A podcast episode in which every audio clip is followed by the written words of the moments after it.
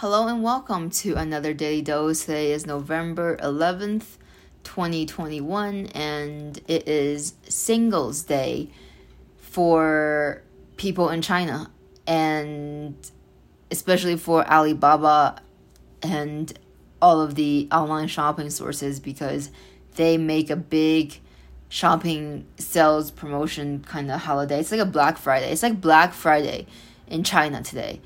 But we're not in China, we're in Estados Unidos. So we are going to be celebrating Veterans Day, a much more respectable day, I guess. Today is uh, also the day that I interviewed Zach Erdem of 75 Main. Zach's story is quite incredible. He was a shepherd and then came to America with almost no money and became a restaurant owner, nightclub owner, hotel owner, among many things.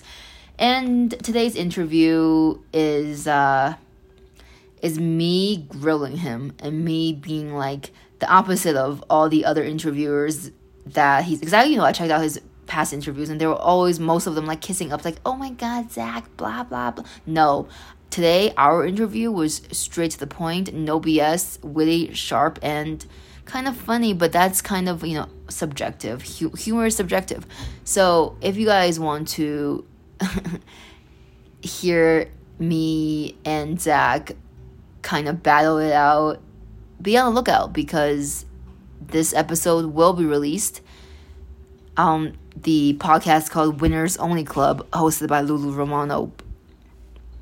Um, that's a wrap for today's Daily Dose. Thank you for listening and I can't wait to get inside of your ears again tomorrow. Bye.